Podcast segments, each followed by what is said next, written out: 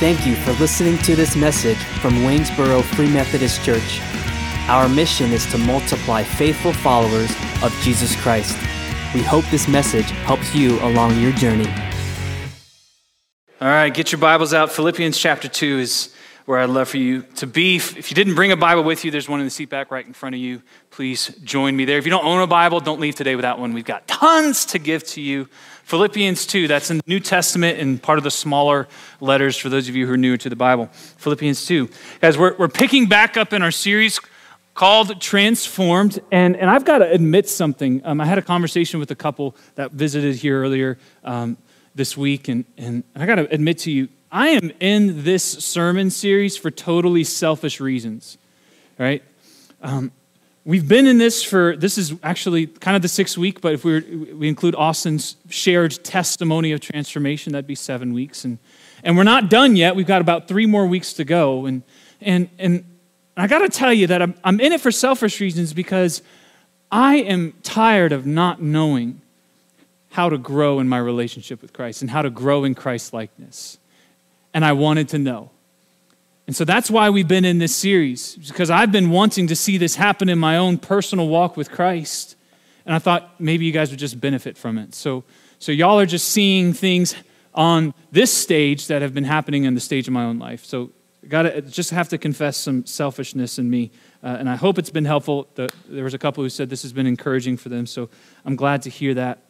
Um, we left off three Sundays ago with a pretty dramatic Sunday, and, and we, we, we left off where Scripture pinpoints exactly where the transformation in our life seems to happen, right? We, it, it, that, that there's a, a pinpoint of God, a, a target of God in, in what He transforms or renews so that we can see this crazy transformation in growing up into maturity in the believer's life. And, and it has such an inward uh, change that makes such a drastic outward effect in the person's life. And, and so let's just shout this all out together. Uh, do not be conformed to be this world, but be transformed by the what? Renewing of our minds, right? The renewing of our minds. And we talked a few weeks ago about how the mind in our hearts is really where we hold all of our convictions, all of our core beliefs, what we truly hold on to as true, right? And we feel all of those beliefs, right? Um, some of you remember uh, a little friend that we brought in, uh, a snake. Um, and, and, and, and if this is your first Sunday here, I need to just go ahead and tell you we're not one of those Pentecostal snake holding churches where we bring out rattlesnakes and we're testing whether or not we're going to get bit and live, right? We're not that kind of church. I'm not f- trying to communicate that, but we did bring out a snake um, to point something out. But I, I do need to also say this I called a few people the week after that and I apologized, and they were thankful for the apology. Because some people were just not amused by it. Some people just took off and, and left. Um, and and, and I, I, I realized, and it proved the point, right? But, but I did apologize to some people, and, and, and, and we're not going to be bringing a snake back in here for the foreseeable future, right? Now, others of you thought, since I was gone the week that followed that, maybe I had been fired.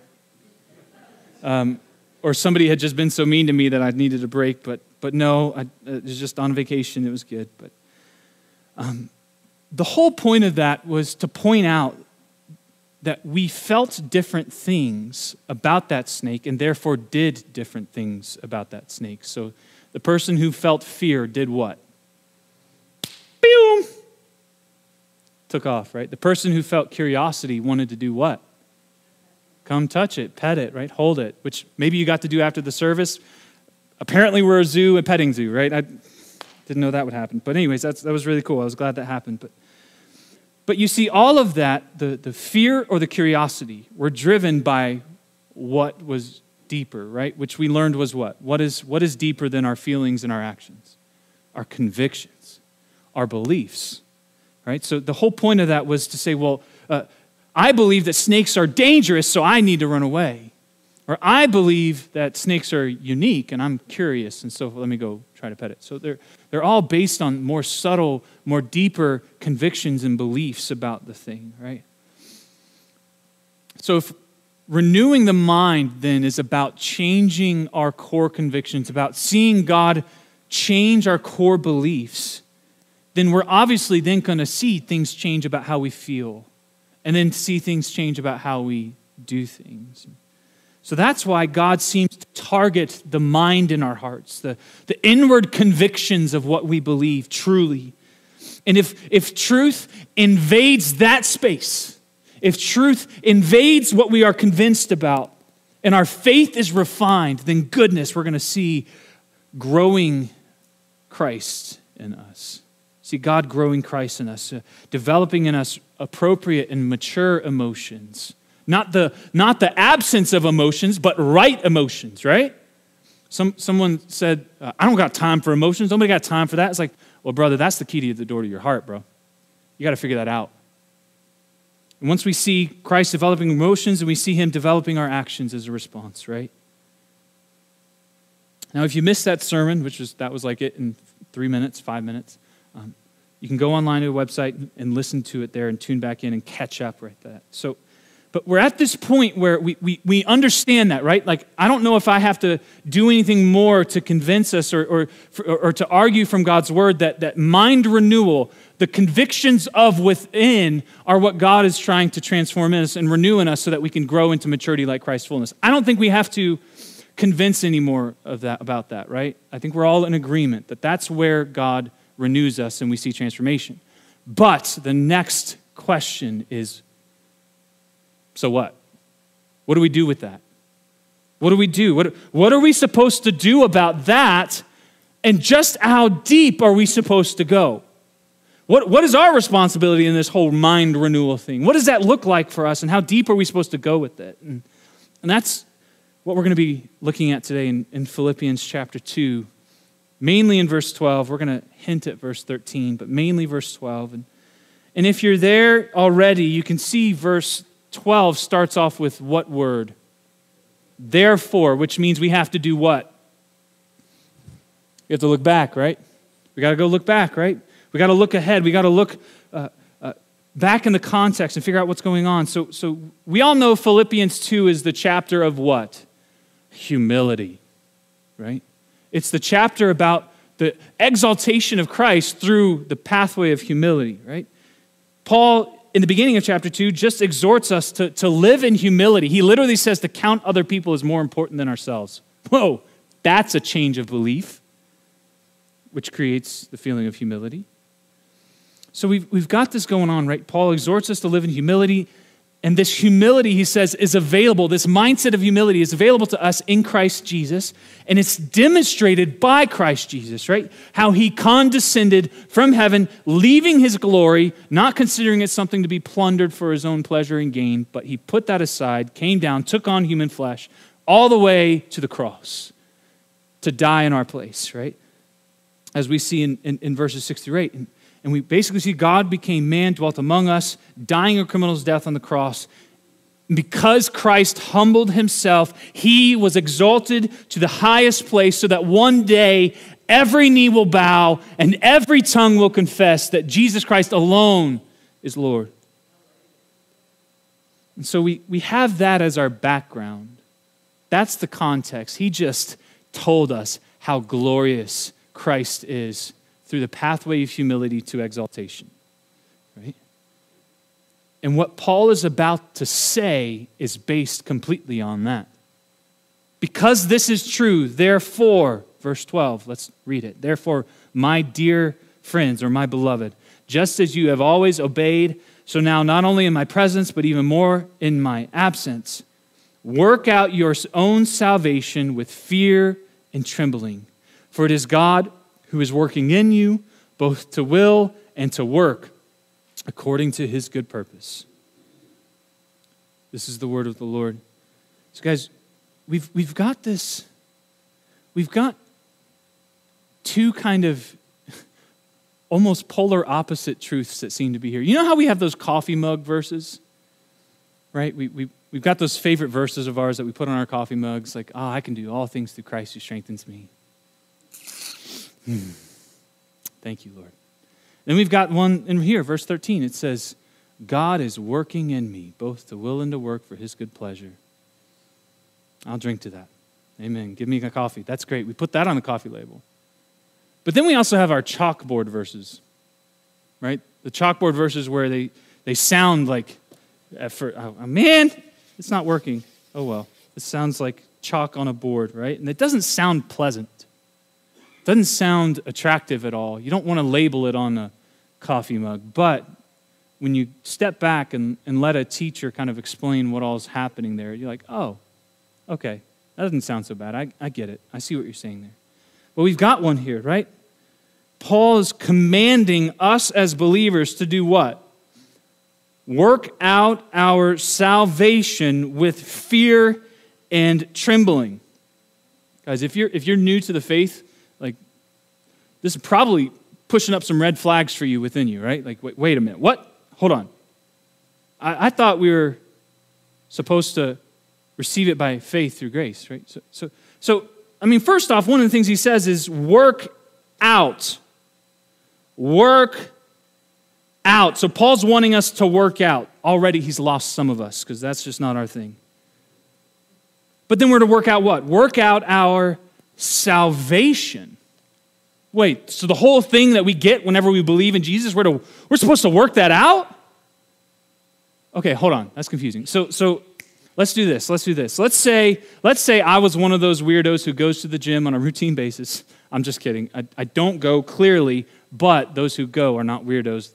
Anyways, not to offend anybody. All this to say, let's say we were to go to the gym and I wanted to work out, right? I would be working out probably to do what?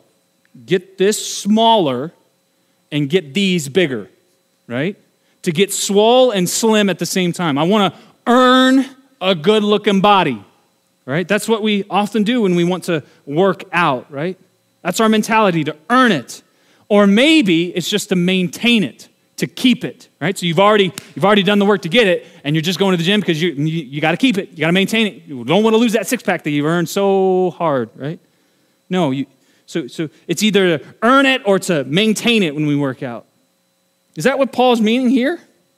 We've got to work out to earn our salvation, or that we've got to work out to keep it and maintain it, uh, all the while being just totally terrified and trembling whether or not we've lost it? Whew.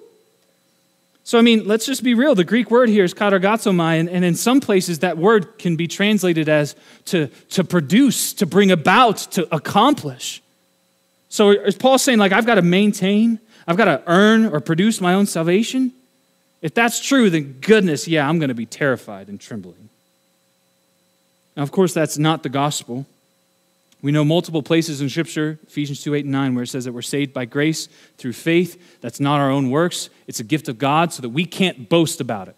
We also see in Romans 4 and Galatians 3 that we're justified by faith alone, declared right, saved by faith alone. So, what is Paul meaning when he says, work out your own salvation? Well, that Greek word can be used elsewhere as well, and it's translated elsewhere as to do to do your salvation or to, to carry out a task until it's finished. So, one commentator says it's basically, hey, to put into effect with continuous, sustained, strenuous effort. So, so this isn't earning salvation, right? This isn't earning it. We, we, we receive it, right? But salvation isn't just something we receive, salvation is something that we do. In other words, we're, we're being told to make salvation work in our lives or to work to live as the saved people that we already are. But what do we mean by salvation? Because some of us, including myself, have yet and may not ever fully comprehend so great a salvation that Christ has won for us. We may not yet understand how vast it is, how comprehensive it is. Because, because if I can be honest, some of us still think that salvation is just getting out of hell and getting into heaven. Is that all salvation is?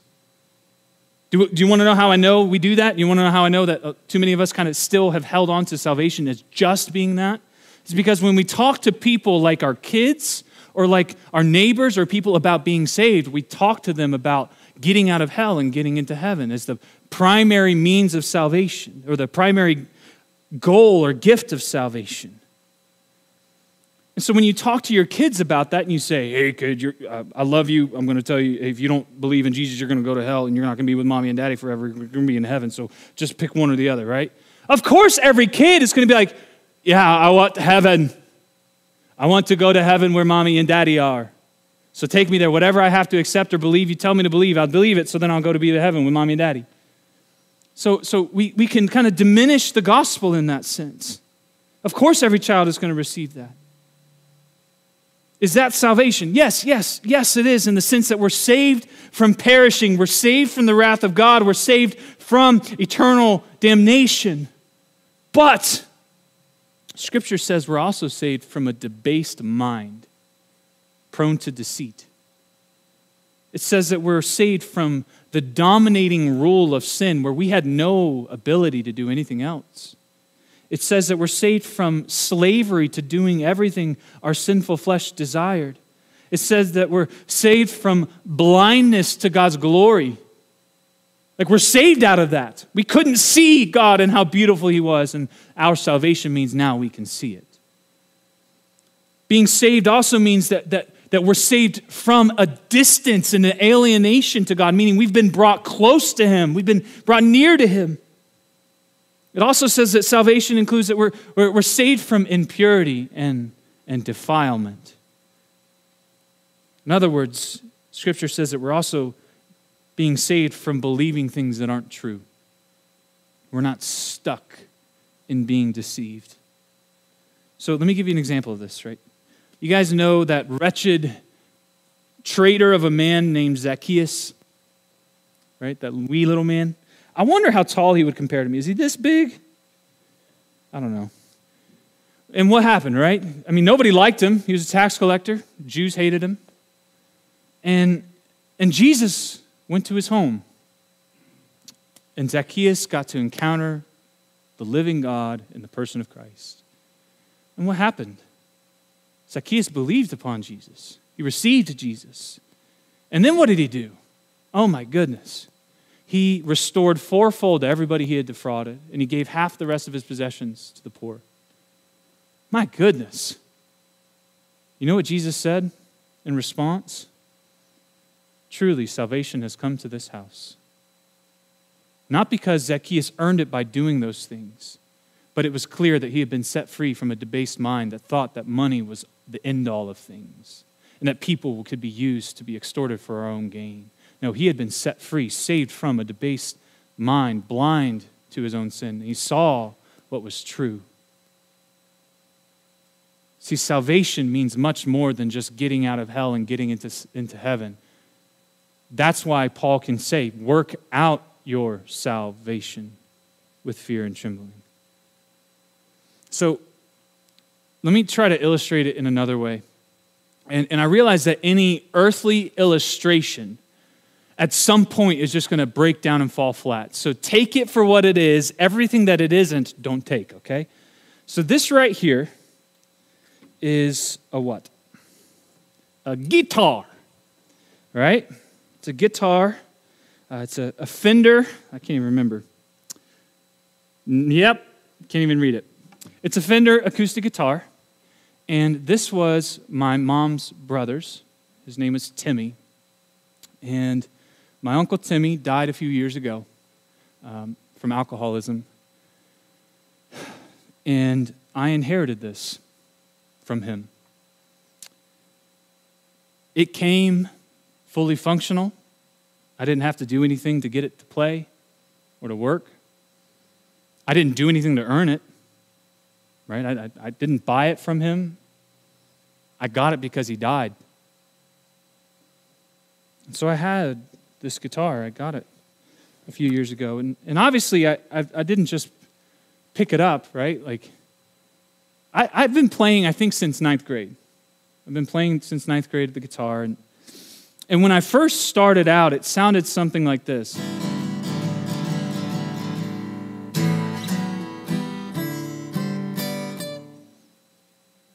How pleasant does that sound? Yeah, not very pleasant, right? You know, new believers can sometimes sound like that. They've got this new gift that is in their life, and it may sound more, may sound like that sometimes, but they've got it. But I, I, I got a guitar and, and I, I wanted to see what all could be done with it. I was interested. And so I, I started to learn some things, right? So, oh. That was the first song I ever learned. Mary had a little lamb. But then you started getting into progressions and chords.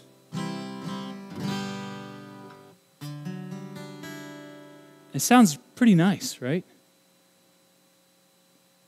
So I committed myself to, to learning this and, and growing in how to work this out in my life. And not too bad. I definitely have a long way to go. But it's, it's going somewhere.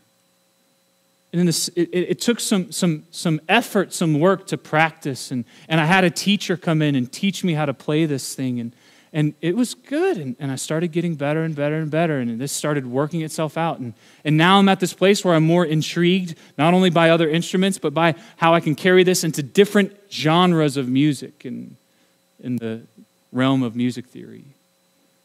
All right, so we've got something similar to this, like salvation. Let's say that salvation is like this guitar. We've been given it, didn't earn it, didn't fight for it or buy it with our good works. It was given to us simply by faith. And if you got one and you tucked it up in your attic, would people believe you had a guitar or could play? Probably not. But if they could see you working out, you're playing guitar, would, would they see? Yeah, they, he's got one. I see it. In the same way, we have this salvation that we've been given that's so comprehensive, and yet we've only scratched the surface of all that it means for our lives. And so, what Paul is commanding us to do here is to say, hey, pick up your salvation and play. Pick it up and work it out. Learn all the different areas that it can, can invade, right? All the different ways that it can impact how you relate to your spouse, how you, how you care for your children, how you go to work, how you drive to work. Goodness, your salvation can influence that. You don't have to be captive to a debased mind that gets mad when somebody cuts you off. You can be like, oh, go be safe, right? Like, we're, we're, not, we're, not, we're not caught in that anymore. We're, we're saved. We have salvation. And, and imagine all that it can do in your lives when you just pick up and, and work it out and cooperate with the Lord. Have a teacher working with you and learning how to work out how comprehensive a salvation we have into, into every area of our lives. And goodness, it will change things.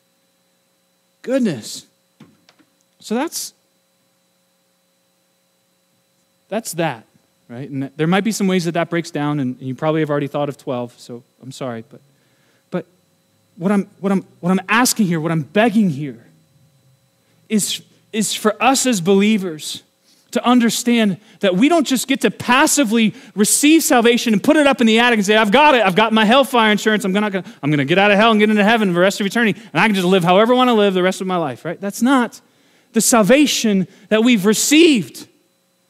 That's not why Christ purchased us. We wanted to be like Jesus when we came to him.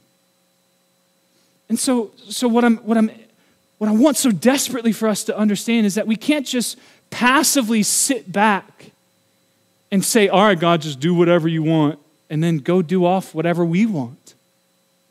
If we're going to see any kind of transformation, if we're going to see anything that happens in our spiritual minds, that would transform us, we have to cooperate with God. There is this active cooperation with God that we have to be about.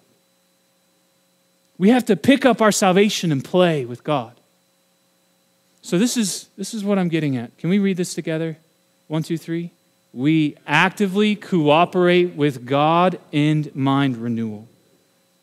There's some working out, guys. This is, this is that holy sweat that I've been talking about every now and then. This is, this is where we put in our effort.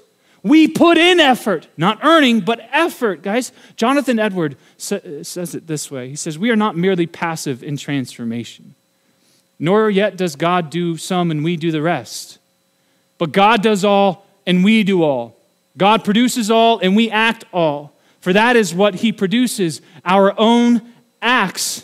God is the only proper author and fountain. We only are the proper actors. We are, in different respects, wholly passive and wholly active. The Christian faith was never meant to just be received and tucked away, it was meant to transform us. So, honestly, this is I think this is why we have such a vast array of different levels of spiritual maturity within the church worldwide. Right? Because there are people who have been picking up their salvation and they've been playing. Oh my goodness, they've been working with the Lord and learning all how their salvation has won for them, all the salvation has done for them. So we must commit to actively cooperating with God in our transformation by the renewing of our mind. Mind renewal isn't just simply a passive, all right, God, renew my mind, and then running off to expose our minds to things that aren't true. We must work with God, we must cooperate with God in Him renewing our minds. We can't renew our minds ourselves, but we do need to put in the effort to expose our minds to He who is the truth. And that's what I think Jesus says when, when He's asked what do we do to perform the works of God? In, in John 6, people asked him, What can we do to perform the works of God? And Jesus replied, This is the work of God, that you believe in the one he has sent. That you believe or are convinced about. That you be convinced about Jesus and all that he says is true and all that he is because he is true. This is the work of faith that we believe, that we would believe rightly. So, so we are actively cooperating with God because He wants to speak truth to us. He sent His Spirit to lead us into truth. He sanctifies us by truth, and we expose ourselves. We do the work of exposing ourselves to what is true. That's how we actively cooperate because you remember this is this is the first step that we're talking about we talked about this a few weeks ago the anatomy of the inner life we know our convictions lead to our emotions and actions so so if we're putting in all of our active effort into what we're convinced about my goodness will we grow we'll start seeing little christ people popping up all over the place here in our church so let me give you an example of, of how this would work out in an everyday life situation from a, a personal story. Now, I need to just go ahead and again tell you, I hope you already knew this. I'm not perfect. So, the story that I'm about to tell you will shatter your belief if you believe that I should be perfect as a pastor. Okay? So, if I see somebody get up and leave, then great. I'm just going to tell you an example from my own life. And here we go. How many of you find joy when your home is organized and clean? Mm-hmm. How many of you have kids that rob you of that joy every day?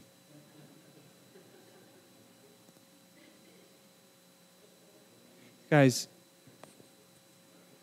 all right, so I, I, grew, I grew up in a home that was organized and clean. My mom did it in a way, my dad did it in a way where it was good stewardship. I took it as my value. And, and I had this belief, right? Everything has a home, right? Whose mom told them that? Everything's got a home. You gotta, your shoe has a home. You put it in the home or it gets lost, right? So, so all that to say, I've got some background issues with this. But I, but I, I, I, I get home one day from work, and, and this happened a few weeks ago. And I got home from work, and I, and I walked into the house, and where I walk in from the driveway, we enter into the playroom, which is probably the worst room to have the highest expectations for, right? but it's the playroom. And, and I opened the door, and the night before, we had done all this work. The kids done all this work to clean it up. And I opened the door, and as far as the eye could see, there was no floor. It was, it was covered in toys and paper and crafts and trash and food particles and everything that you could imagine under the sun was just covering and blanketing the floor. So there was no pathway through to get to the stairs across the room. I felt like Indiana Jones just trying to protect my life, getting from one side of the room to the other. But guys, all those convictions about a clean home and everything and walking into the playroom, I'm triggered. I open the door to my house after a really good day and I'm already annoyed and angry because I see what's in front of me. And you know what happened because I was annoyed and angry? Well, I went upstairs and I was, I was pretty short with my kids and, and, and distant. And, and with my wife, I was, I was just kind of short tempered as well. Did she deserve that? Did she do anything to earn that? Does anybody really? No. But there were some things that I had in mind to say that I didn't say, right? But is that true transformation? No. You're actually just suppressing the behavior that wants to come out. True transformation would be opening that door, and the first feelings are overwhelmed with compassion and love and service. Because they're rooted in the convictions of, oh, oh my goodness, my wife must have had a terrible day if the kids have been this crazy. I need to go serve her. Oh man. What if, what if that's what, what came naturally when, when that door first flung open and I was triggered? My goodness. That'd be a game changer. That'd be more like true transformation into Christ. But no, that's not what happened. I was feeling annoyed. I was feeling angry. I was annoyed because if I started doing the work of, of getting after what I'm convinced about. What am I, what am I believing? I was annoyed because I thought my kids were disrespecting me. I just, I took it as that. Why am I annoyed? Okay, why am I annoyed? Oh, uh, my kids are disrespecting me. But is that true? No, no, the kids weren't like pouring out all the toys. Dad's gonna hate this. like, no, they weren't they weren't doing that. They're kids, for crying out loud. Why was I angry? Why was I angry? Because I believed that having a, a messy house made me look bad. Because of all the convictions that I've had in the past. And I praise the Lord that we're not trapped in that. We're not stuck in that sort of thing, right? We have a Holy Spirit dwelling in us, God's presence verily in us, who says, Hey, I can convince you of what's true about this. In the single instance in my life, God is ready to convince me of what's true. And not only that, but I've got brothers and sisters here in my church, in my church family, who care about me and want me to demonstrate godliness. And I worked with a brother, and, and we started asking these questions. We found out that those beliefs were motivating the feelings and the actions that I was taking. And, and, and we looked at the beliefs, and not just simply the surface ones, right? Not just simply the ones that come across across at the top. Oh, well, the kids did this, right? No. No, you go deeper. You go to the deepest part. We went to the depths all the way to the point where God literally revealed that, that I believe my significance and worth comes from having those things that are associated with me of excellent quality. If anything is associated with me, it's got to be perfect. So that's a lot of why I've, experienced stress this morning because there's so many details that I can't control that I'm too involved in. And I felt stressed because everything has to be perfect. My value comes from that. Or anything that I produce. So this sermon has to be perfect because my value is determined by that. But are those things true? No. I know that up here. I know that intellectually, but I'm not convinced of it. I'm double minded in this area. I know my value doesn't come from things that are like the things that I produce being perfect, but for some reason, it feels true.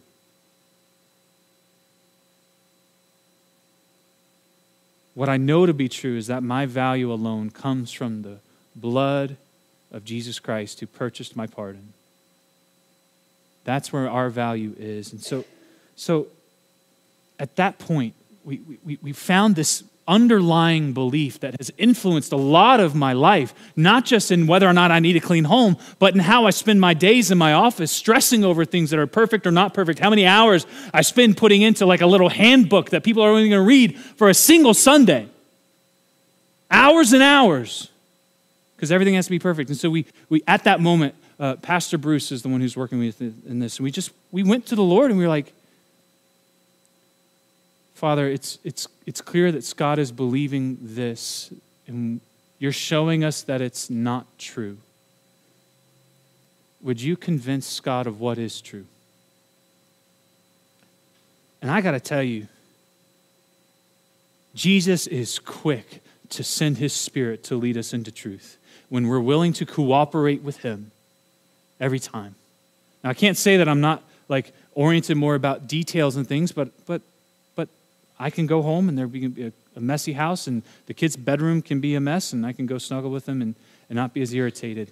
Not because I earned that, but because I asked the Lord to change my convictions about those things. And so, what I'm asking you to do is to not waste those moments when you're feeling the emotions that you know aren't godly, or when you're doing things that you know are not godly. Don't waste those things and say, like think that the goal is just simply to not do the things that you want to do. Yeah there's a point there and it's a good thing to not act out in fullness everything that you're feeling but at some point you got to go back and, and examine what all happened. And you've got to ask the questions the really tough questions. So so like hey why was i feeling envy that made me talk so poorly about this person?